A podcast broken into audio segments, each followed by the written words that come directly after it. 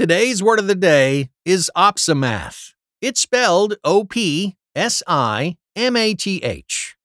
Opsimath is a noun that refers to a person who begins to learn or study late in life. The Greek word opsi, meaning late, and math, meaning learn, give us a word for those who learn late.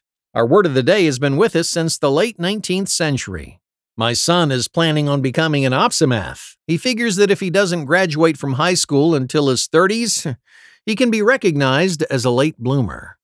Opsimath is spelled O P S I M A T H.